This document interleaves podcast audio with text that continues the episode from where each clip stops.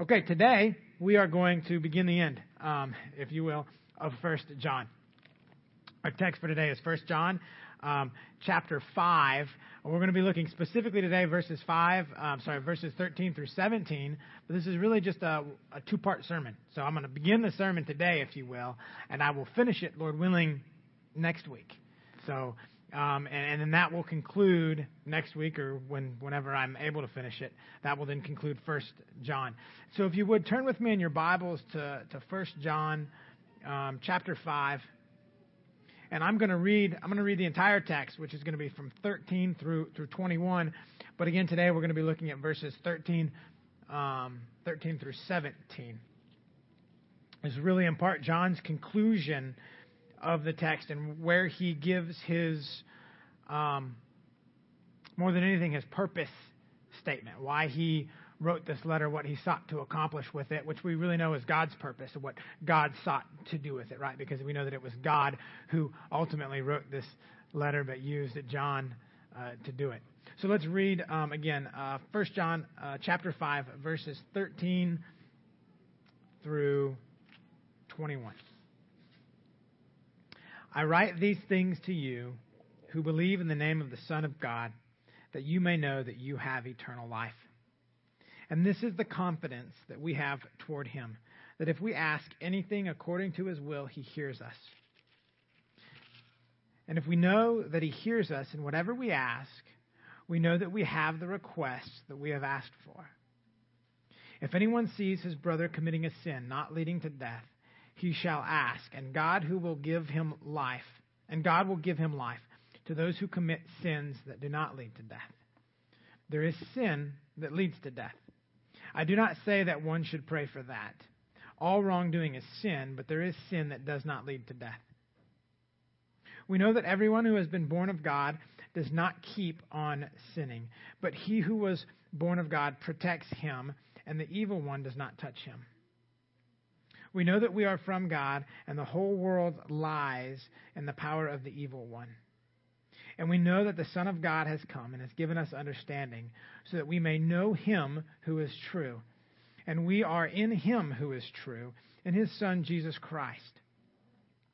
He is the true God and eternal life. Little children, keep yourselves from idols. So John concludes his letter. I'm going to go ahead. I don't have an outline for you today. We are going to have an outline for next week, though. So again, it's it's two part sermon. So next week's outline will cover uh, at least we'll have the first two points on there that we covered today. But I do want to just briefly outline um, these last couple verses or, or several verses of of John's uh, letter here. Again, the reason right that John wrote this letter, right? He says, "I write these things to you, right, who believe in the name of the Son of God, that you may know. I write these things that you may know. John writes so that Christians may have, one, confidence and eternal life. He writes so that Christians may have confidence and answered prayer. Those are the two points that we're going to look at this morning. Next week, he writes that Christians may have confidence in conquered sin that Christians may have confidence in our sonship, right? Our relationship as children of God. Okay? And and fifth and finally, he writes so that Christians may have confidence in Jesus' divinity. So again, today we're going to look at the first two points. John writes so that Christians may have one, confidence in eternal life, two, confidence in answered prayer. Again, verse 13. I write these things to you. By these things, he's talking about this letter. Okay, I wrote this. I wrote this letter, and we know that again, ultimately, this is God speaking through John to us, right? I write these things to you who believe in the name of the Son of God, that you may know that you have eternal life. It's John's desire in writing this letter that believers would have confidence in salvation. In fact, that they would know that they can know, right? It's as though he's saying, I want you to know that you can know that you are saved. Because you can. And you can have confidence in that salvation. Listen, only Christians, this makes sense, of course, but only Christians can have confidence in salvation because only Christians can be saved. The point of that is this. I know it's, it's kind of a, a, a silly statement, right? Listen, all the false religions out there, right? Um, none of them, right, um, can have confidence or has confidence that, that they're saved. Right? You, you can ask the Muslim, right, specifically ask the Muslim if they can have confidence in their salvation, and specifically they'll tell you no right? Because uh, Islam essentially teaches that you can't have confidence in being saved, that ultimately it's up to their false god, Allah, right, to determine that, I guess, post mortem or ho- however that works. But, but there is no confidence in salvation, right? Ask the false the false convert, the false believer. Ask the ask the uh, Jehovah's Witness or the Mormon if they have confidence in their salvation. And they might tell you yes, but we as believers know that since only Christians are saved, that only Christians can have confidence in salvation. And we can have confidence in salvation. So, how do you know that you're saved? Right? Um, I mean, if, if you were to ask me or Randy or, or anyone else, right, I, how do I how do I know that I'm saved? Maybe it's a I don't know that I'm saved. How do I know that I'm I'm saved? Or you might just rhetorically be asking, uh, maybe not rhetorically, but you might be asking just generally, how how can a believer, right, someone who professes Christ, how can a person how can a person know if he or she is saved? Now listen, if you ask me this question, if you ask Randy this question, I suspect if you would ask most uh, in this church this question, um, how, do I know that I'm saved? What I'm not going to usually we answer questions with questions, don't we? Right? Um, what I'm not going to respond to you with is Have you asked Jesus into your heart? Um, you know, I really struggle with, with, with that line of thinking, with that question, um, because I, I'm not convinced that I know what it means. I mean, I think I know what people think it means, right? Um, or what they, they want it to mean. But biblically, this is why I struggle with that, biblically, I, I don't know what that means. Nowhere in Scripture does it does it explicitly say, "Ask Jesus in your heart to be saved," right? Um, and and as a result, you're never going to have me ask you that that question, right? Um, was there a time that you accepted Jesus? Was there a time that you asked Jesus? Again, part of the problem with that, that, that questioning is we don't explicitly find it in Scripture like that. The other part of, of that questioning is this I know personally numerous believers that would that that I have no doubt are believers, and yet they would tell you not only do I not recall a time of specifically asking Jesus into my heart, I don't even know when I was saved. Like I don't I don't remember like a, a, a particular point of of conversion, right? Um, I look back over my life and and and I recall, um, you know, where I was then and where I am now. And, and I know that at some point in that mix, God saved me. But, but I don't remember a definite a definite point of conversion. I'm not saying that's the, the rule. What I'm saying is there are those who, who don't recall a definite time and place of conversion, right? Randy does, right? He remembers a, a definite time and place of conversion. Okay, I don't. Right? And I know that there are others that don't either. And so when we ask questions like, well, do you remember that one specific point in time of when you asked Jesus into your heart, right? And, in a minute, uh, we'll look at that biblically, right?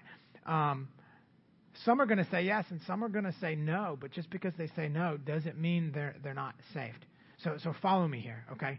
Um, so I'm not going to ask you that now. Now, what would be biblical or more biblical, okay, than saying, "Have you asked Jesus into your heart?" You could say, um, do you recall a time in your life when you first what repented and believed? Right? When you when you and repentance and faith, right? They they go together, right? Different sides of the same coin. Okay, repentance, faith, inseparably together. Do you recall a specific time and, and point in your life when you first what turned from sin and and in turning from sin, right, turned to Christ, right? Now, now that's that's biblical, and I think that's I think that's right questioning. And if by asking Jesus into your heart you mean repent and believe, okay, I'll, I'll accept that. But repent and believe is just not good, if anything, word choice, right? But do you recall a time that you turned from yourself, turned from sin, and in turning from yourself and sin, turned to Christ in faith, trusting Him alone, right, for salvation. But again, there are those who would say, I don't I don't recall that specific that specific point. I mean, I think maybe, you know, maybe I did when I was, you know, 12 and, and I remember this one time at camp or at church. But but as I examine my life from then until 20, I, I don't know that that was genuine conversion. I'm just I'm just not sure. But but what I can tell you is I do or I can look at a specific point in my life, say, you know, college years, mid 20s up until now, where I would say undoubtedly you know, know that I'm saved. I just don't recall that, that one point. Again, that's why just asking one simple question isn't, isn't always the answer. I think a more um, appropriate way to, to respond to the person that says, How do you know you're saved, or how can I know that I'm saved? Uh, again, I think it's okay to, um, again, say, Do you recall that time when you've repented and, and, and believed, right? But I think the real question to ask is, Are you. Um, continuing in repentance. Right? Understand that repentance and faith, right, initially happens unto salvation. Okay? But for the true believer, there will be ongoing repentance in his or her lives, right? Where there will be a pattern of repentance, right? We understand that when you're saved, you just don't automatically stop sinning, right? I was saved and I haven't sinned since. James says, right? You say that, you're a liar. I think it's James, right? And the truth isn't in you, okay? We understand that sanctification is a growth process. So for the one who is saved, who initially at one point, whether or not they remember it or not, repents and believes, will continue in that. And that continued repentance is fruit of salvation. So, in answering that question, right, and dealing with this issue of how do you know that you're saved, how can I have, as John addresses here, how can I have confidence in salvation, right? And addressing that, what we need to address, what we need to question, is fruit of salvation. Right? What is what is the fruit in your life that bears witness? Is there fruit in your life that bears witness to salvation? Not have you said the prayer, okay?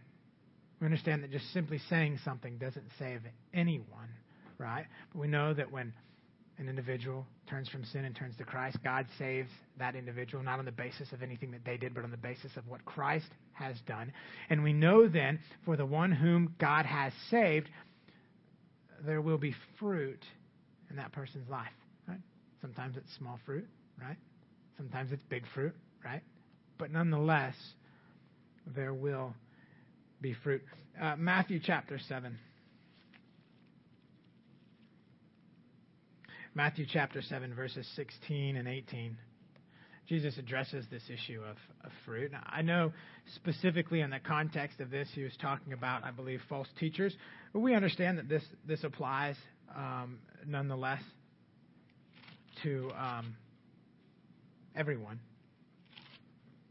Matthew, again, 7, 16 through 18.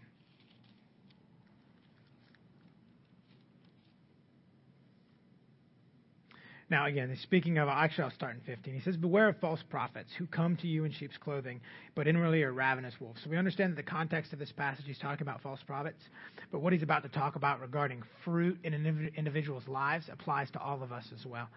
He says, You will recognize them by their fruits. Okay? Are grapes gathered from thorn bushes or figs from thistles.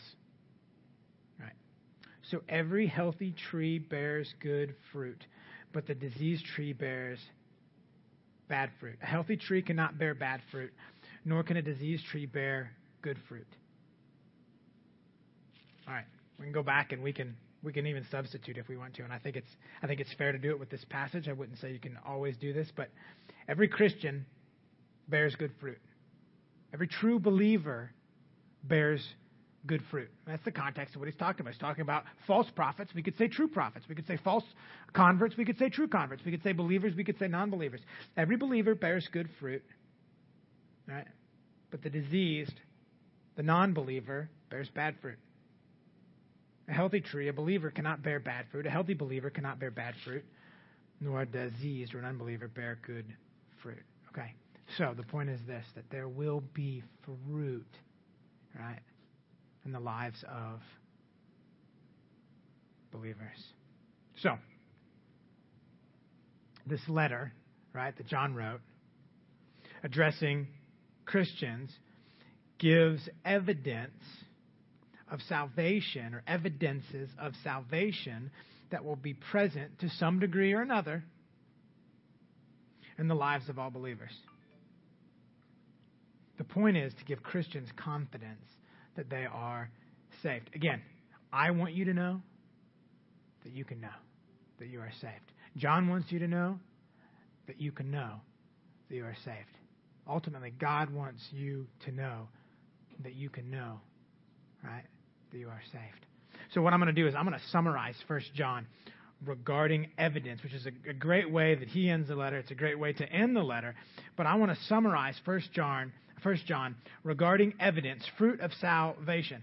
Now, what I'm going to do is I'm going to, um, as I list out these, these scripture references to you and for you, I'm not going to read all of them because if I did, I'd just end up reading the entire letter right now. Okay?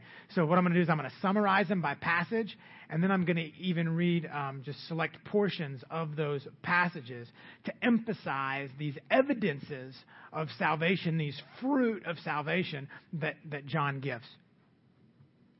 So we can, if you want, just turn all the way to First John and just work through uh, through First John with me as we go over and summarize these. Now, now you're going to note that there's going to be some repetition. Okay, again, it's not me, it's it's God. So apparently, you know, He has a reason for emphasizing uh, uh, at least some of these fruit or some of these evidences. Okay, so let's turn back now to First John, chapter one.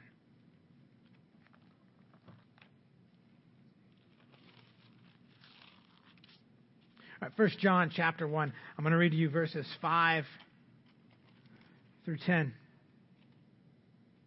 This is the message we have heard from him and proclaim to you that God is light and in him is no darkness at all. If we say we have fellowship with him while we walk in darkness, we lie and do not practice the truth. But if we walk in the light as he is in the light, we have fellowship with one another, and the blood of Jesus, his son, cleanses us from all sin. If we say we have no sin, we deceive ourselves, and the truth is not in us. If we confess our sins, he is faithful and just to forgive us our sins and to uh, purify us. I just lost my place. And to cleanse us, sorry, from all righteousness. If we say we have not sinned, we make him a liar, and his word is not in us.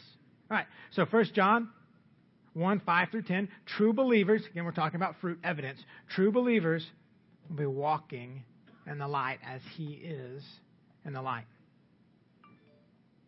1 John 2 1 through 6, he says, true believers will live a life of repentance and a walk in righteousness. I'm going to read to you verses 4 and 5 of, of chapter 2. Whoever says, I know him, but does not keep his commandments is a liar, and the truth is not in him. But whoever keeps his word in him, truly the love of God is perfected. By this we know that we are in him. 1 John 2 7 through 14, he says that true believers, again, evidence, true believers will love other believers. 2 10 and 11. Whoever loves his brother abides in the light and in him there is no cause for stumbling. But whoever hates his brother is in the darkness and walks in the darkness and does not know where he is going because the darkness has blinded his eyes. Verses 18 through 27 of chapter 2. True believers will affirm the deity of Jesus. Verse 23 of chapter 2. No one who denies the Son, specifically regarding his deity, No one who denies the Son has the Father. Whoever confesses the Son has the Father also. Fruit of salvation.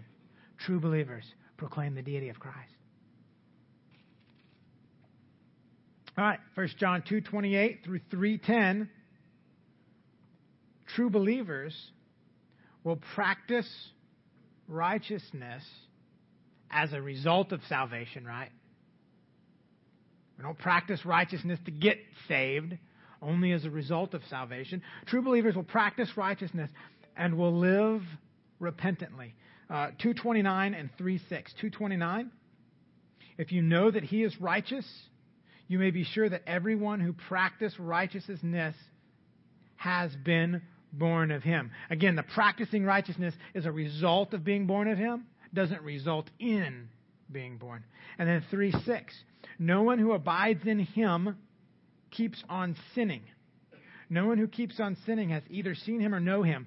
Uh, again, think back to when we went through all this, and I hope your mind is spurred as we're, as we're reviewing this. Again, keeps on sinning doesn't mean you're saved and you stop sinning, right? What are you talking about? He's talking about willful, right? Intentional, wanted sin that, that's unrepentant, meaning I'm sinning, I love my sin, and I'm not turning from it. Okay? Anyone who keeps on sinning has not been what? Born of him. No one who keeps on sinning has either seen him or know him. So true believers, as evidence of salvation, well what? Will live repentantly, right? I mean, I don't want to sin. I do. So do you, right? And when I do sin, I'm I'm grateful for the conviction that the Holy Spirit brings. And and as He brings that, I, I, I want to repent. I want to I want to turn from that. I want to I want to stop doing that, right? And that should be the characteristic of your life. We all sin. We know that every day, right? And we understand that sometimes, and we talk about sins of uh, uh, omission, sometimes we don't do the things that we should do. You got sins of commission, right? Sometimes we do the things that we shouldn't do. And we do understand that even as believers, right? Sometimes we, we do. We, we intentionally, we intentionally sin. But I don't want that, right? If you're a true believer, you're not as a pattern of, of your life as the overall desire of, of your heart. I want that. I think of Paul, that, that conflict. I'm sometimes I do the things that I don't want to do, and I don't do what I do do. And I, I mean, and it's this, it's this deep conflict because I sin, and, and I don't want to sin. And when I do sin, I'm just so sick over that sin and, and what I'm doing, not simply to me, but what I'm doing to Christ. And, and again, that's going to be a pattern in the true believer's life that they, that they hate their sin and they want to they want to grow in holiness, if you will, as they continue to turn away from it. Okay. Um, 1 John 3:11 through 24. Well, 3:11 says this, "For this is the message that you have heard from the beginning that we should love one another." Again, right? True believers will love other believers as a pattern of their life. Uh, 1 John 4 1 through 6. True believers, again, he's, he's emphasizing this here. True believers will affirm the deity of Jesus verses 2 and 3. By this you know the Spirit of God. Every spirit that confesses that Jesus Christ has come in the flesh is from God, and every spirit that does not confess Jesus is not from God. This is the spirit of the Antichrist, which you heard was coming and now is in the world already. Again, specifically concerning the deity of Christ. Again, 4, 7 through 21. True believers will what? Will love other believers. 4, 7, right? We should know this by heart. And if you don't, or we don't, we need to commit this to memory. Beloved, let us love one another, for love is from God, and whoever loves has been born of God and knows God. True believers will love other believers. 5, John, 1 John 5, 1 through 5. I'm just going to read that for you. Everyone who believes that Jesus is the Christ has been born of God. And everyone who loves the Father loves whoever has been born of him. By this we know that we love the children of God when we love God and obey his commandments. For this is the love of God that we keep his commandments, and his commandments are not burdensome. For everyone who has been born of God overcomes the world, and this is the victory that has overcome the world, our faith. Who is it that overcomes the world? Except the one who believes that Jesus is the Son of God. So again, as evidence, as fruit of salvation, true believers will love God love others, devotionally obey Christ's commands. And again, in 1 John 5, 6 through 12, true believers will affirm that Jesus is the divine Christ. 5:10 says, Whoever believes in the Son of God has the testimony in himself. Whoever does not believe God has made him a liar because he has not believed in the testimony that God has borne concerning his Son. Okay. Quick summary. First John concerning evidence of salvation, concerning fruit of salvation. And again, this is just this is just from First John. We know there's other evidences, other other fruit, right? But this is what John, what God, right, is addressing. So, you ask the question, how do I know that I'm saved? Right? How can a believer know that he or she is saved? And again, I'm not gonna I'm not gonna respond to you and say, Well, do you remember a time when you walked down front and you said a prayer. Okay? Based on 1 John, what I'm going to ask you is this Are you living a repentant life? Seeking to constantly turn from sin and obediently walk in righteousness. Evidences of salvation. Do you love God? Do you love others? Do you have a hatred for this world, the world's systems? Right? Again, evidences salvation. Who do you say that Jesus is? Is he Messiah, Christ, Savior? Is he God? See, if you can answer yes to all these questions, then you can have confidence in your eternal salvation. Now we understand there is no perfection in these areas, right? Again, sanctification is a growth process. So you might say, well, I really struggle loving people. I do. All right, I'll admit it. As we've been talking about over the past several weeks, it's hard to love people. People aren't lovely and lovable, right? And it's a struggle in which I personally thankfully am growing in, right? And I want to grow in that, right? I want to love people more. I want to love God more, right? I want to I want to grow, if you will, in holiness, right? As I continue to, to, to live repentantly. I want my understanding of, of Christ's divine nature to grow and my just zeal over that and for him to grow. I want that for you. Right? So we understand that it's it, it is it is a process. So so it's not it's not perfection. Right?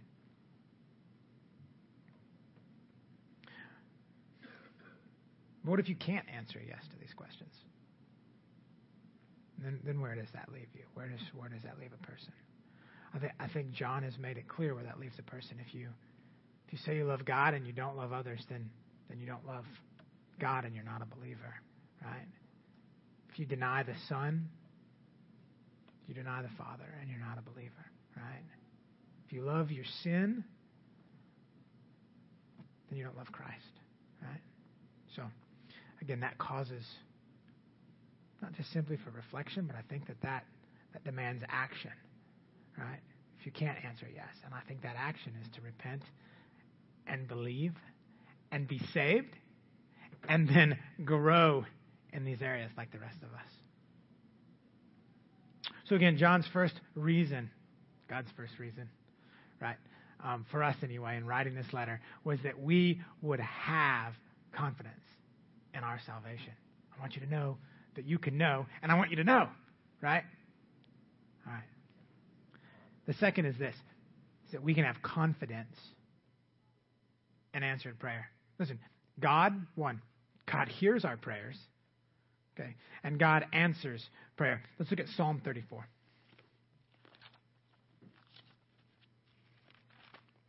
Psalm 34, uh, verses 15 through 17. The eyes of the Lord are toward the righteous, and his ears toward their cry. The face of the Lord is against those who do evil, to cut off the memory of them from the earth. When the righteous cry for help, the Lord hears and delivers them out of their trouble. said, God hears our prayers. And he answers our prayers. According to 1 John, again, 5, he says, and this is, uh, uh, sorry, 1 John chapter 5, verse 14. And this is the confidence that we have toward him, that if we ask anything according to his will, he hears us. And if we know that he hears us, and whatever we ask, we know that we have the request that we have asked of. If anyone sees his brother committing a sin not leading to death, he shall ask, pray, and God will give him life to those who commit sins that do not lead to death. There is sin that leads to death. I do not say that one should pray for that. All wrongdoing is sin, but there is sin that does not lead to death. Listen, if we ask according to his will, right? That is what he wants. Now, now we don't always know. I mean, we can. I mean, God in his word reveals specifically, right, what his will is regarding certain things. But we know that that um, regarding maybe circumstances in, in our individual lives, in someone's life, I, I think of someone who's sick, right? So and so has been diagnosed with X, right? It's our desire to see so and so healed of, of X, right? As we're crying out to God for healing, we might not know in that moment what God's will is. Is it God's will to heal him or her physically? Is it is it not? Right? And so, what do we do as believers in those circumstances, right? We, we make our requests known to God, but we submit those requests to God's will, right? Um, the supreme example that we have of this is, is Christ, right? When he was crying out in the garden. Um, let's look at that, Luke 22.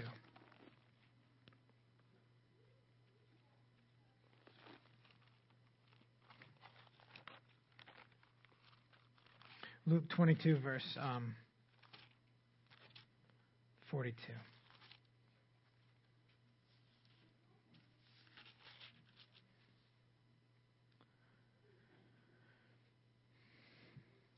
saying again this is this is understand jesus right speaking here specifically quoting him saying father if you are willing remove this this cup from me right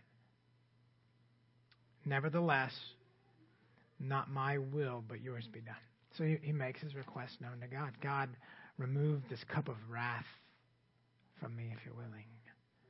But then he says, Why? It's not, not my will, but your will. So even though Christ makes his request known, he subjects that request to the will of the Father. So God hears our prayers. God answers prayer. But God answers prayer according to His will. Right? He knows best. Father, as I was studying this, I thought, you know, Father knows best. There's a sermon. If you if you haven't ever listened to it, I know some of you have. You know, and it's not completely related. It's not related to this text at all. But Ligon Duncan, um, at the 2012 Together for the Gospel um, conference, he preached a, a sermon called "The Un- Underestimated God." And he was dealing with um, disappointment that we as believers face, right? And and he kept coming back to throughout the sermon, Father knows best, right? And so as I, as I read that and I thought about that, you know, Father knows best, right? And he does. God knows best. And as believers, we can have confidence that not, not only he hears us, but we can have confidence that he will answer us according to his will, which is best. Now, Christ's example that we have there, he, he makes his request known to God. And he says, Yet not my will, but, but your will be done. Okay. John, and, and again, that's, that's one of those, we know that it was the Father's will to crush the Son, right? Um, but that's one of those examples where we have Christ saying, This is what I desire, but I want what you desire, right? Um, we know that there are examples where, again, as, as one of us gets sick and we cry out for God for healing, we, we initially. We're not going to know. I mean, is it God's will for this person to be healed? We know that God will heal him, right? Either in life or in death. Okay, but but we want him healed in life. I mean, that's that's typically what we're we're asking for, isn't it? It, it is, right? But in that moment, we don't know God's will. but there are examples where from scripture that we clearly do know God's will. And so John gives us John gives us an example of that. So we're to we're to work through that now. And um, and it's verses 16 through through 17, which is a, a, very probably at first when you read it, I'll say um, interesting passage. So again, let's read 16 and 17 here. If anyone sees his brother committing a sin not leading to death, he shall ask, and God will give him life. To those who commit sins that do not lead to death, there is sin that leads to death. I do not say that one should pray for that. And all wrongdoing is sin, but there is sin that does not lead to death. Okay. Sometimes a Christian's sin is so severe and egregious, if you will, before God that he disciplines that believer with sudden and immediate death. that's that's again that's not the point of this text, but we gain that from this this text. I mean, we know that all sin leads to death, though, right? I mean, Romans six twenty three, right? At least the first part. For the wages of sin is, is death. I mean, we, we get that. All sin leads to death, right? Um, but but John says here sometimes like like someone commits a sin that's so severe that God's like, enough. That's it. Done. Um, one, I mean, we can't say what sin, right? He, doesn't. He doesn't list that. Um, if you do this, you will die immediately. If you don't do this, but it's still sin, you won't die immediately. So we have, have, have boundaries. Well, I can I can commit these sins and not be killed right now, or I can commit these sins and then life snuffed out. Okay, um, that's that's not it's not what he gives us. That's that's not the point. Um, but we do understand that he's most likely speaking of unrepentant, habitual, intentional sin. Again, where it's so severe in the eyes of God that he says enough. And we have an example of that, don't we? Um, that's the example of Ananias and Sapphira. Uh, let's look at that real quick at Acts chapter 5. It would be, I think, uh, uh, shameful on my part to not not consider this text because when we first read that we think, what? No, God doesn't do that. I mean, God. I mean, I I couldn't do something because my sin has been forgiven as far as the east is from the west, right? So God wouldn't discipline me for my sin. No, God still disciplines us when we sin, right? Yes, it has been forgiven as far as the east is from the west, and it has. But yet God still disciplines us when when we sin. And we see this with Ananias, excuse me, Ananias and Sapphira.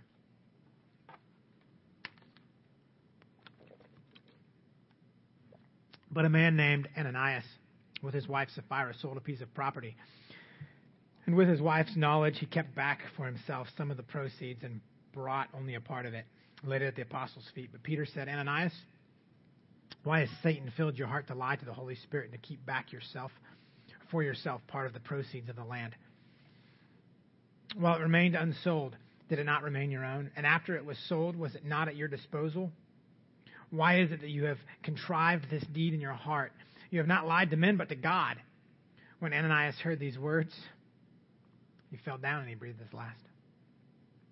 And great fear came upon all who heard of it. And the young men rose and wrapped him up and carried him out of the, carried him out and buried him. After an interval of about three hours, his wife came in, not knowing what had happened. And Peter said to her, Tell me whether you sold the land for so much. And she said, Yes, for so much. But Peter said to her, How is it that you have agreed together to test the Spirit of the Lord? Behold, the feet of those who have buried your husband are at the door, and they will carry you out. Immediately she fell down at his feet and breathed her last. When the young men came in, they found her dead, and they carried her out and buried her beside her husband. And great fear came upon the whole church and upon all who heard of these things. I think in part John might have been even referring to this passage when he was saying that there's sin that leads to death and sin that doesn't lead to death. It had to be in his mind. I mean, he, he I mean, it wasn't like it happened five generations before John, right? No, I mean it happened. He was, I suspect, there, right? I don't know. I mean, it says Peter, but uh, I suspect he was he was a part of that. Okay, so he's he's thinking about that now. Listen, um, Thankfully, this is the exception and not the rule. right? Um, for I fear that if it were the rule, none of us would be here today. I mean, how many of us have made, God, I promise, right? I mean, they lied to God. And was it? And I can think of a time or two in my life where I said, God, you know, if if if you do this, then I will do this. Listen, it's very dangerous to make promises to God. And I think Ananias and Sapphira are, are evidence of that. I'm, I'm not saying that if you break a promise to God that you're going to keel over over dead. Um, but it's not the rule. It is the exception, thankfully, right? For his grace and his mercy and his long suffering are amazing. Um, the rule then is that the vast majority of sins, and, and this is getting to the point of what John is, is, is, ultimately doing or addressing with this example. However, I, I think it was important that we briefly examine what does he mean there's sins that lead to death, right? And, and I think it is something that we should stop, take note of, and say, wait, God, God treats this whole sin thing serious, right? Because it is serious. Right? The point of this passage isn't that we should try to figure out what sins lead to a swift death and whether or not they've been committed by us or have been committed by someone else.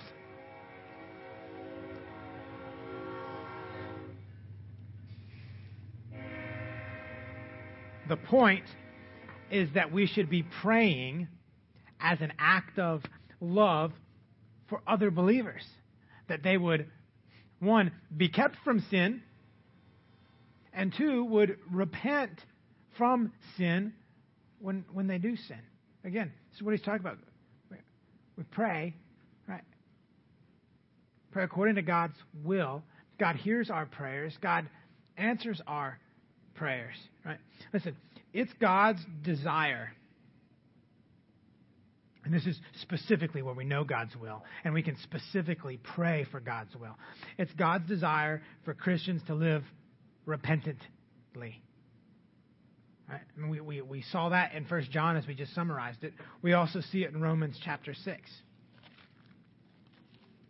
Romans 6, verses 1 through 11.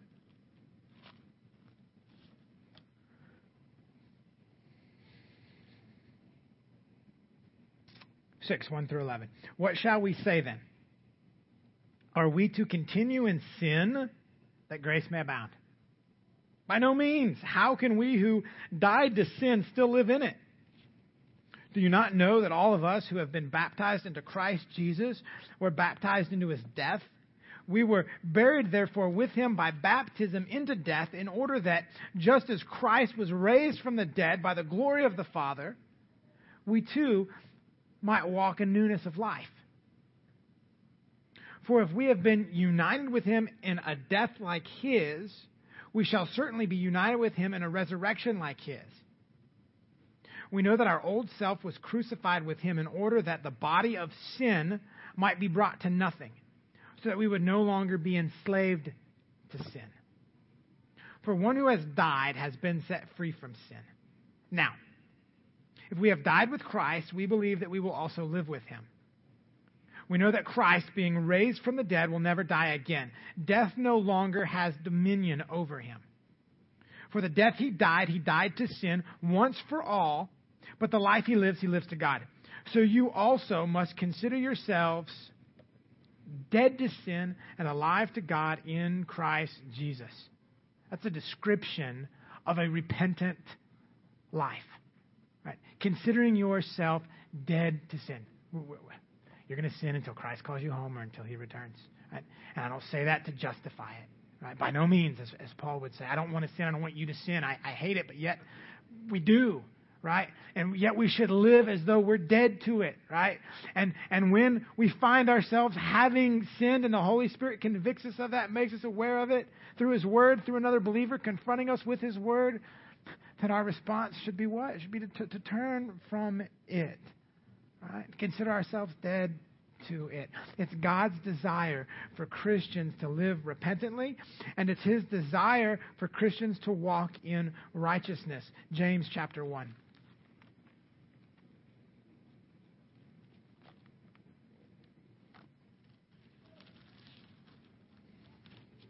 James chapter 1, verses 19. Um, through 17.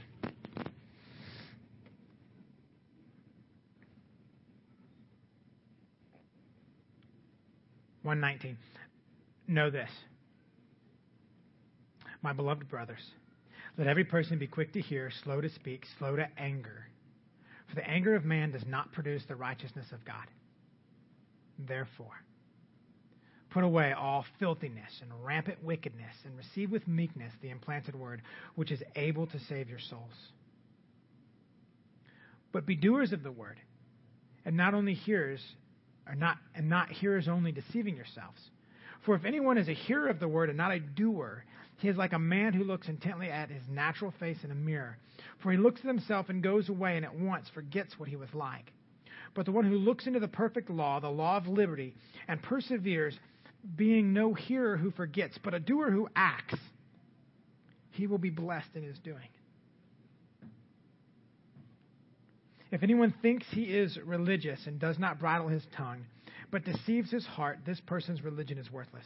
Religion that is pure and undefiled before God the Father is this to visit orphans and widows in their affliction and to keep oneself unstained from the world. Listen, it's God's desire, one, for Christians to live repentantly. Two, it's God's desire that Christians would walk in righteousness. So, right, this example that John gives. When we, right, as believers, Christians, pray for other believers to live repentantly and walk in righteousness.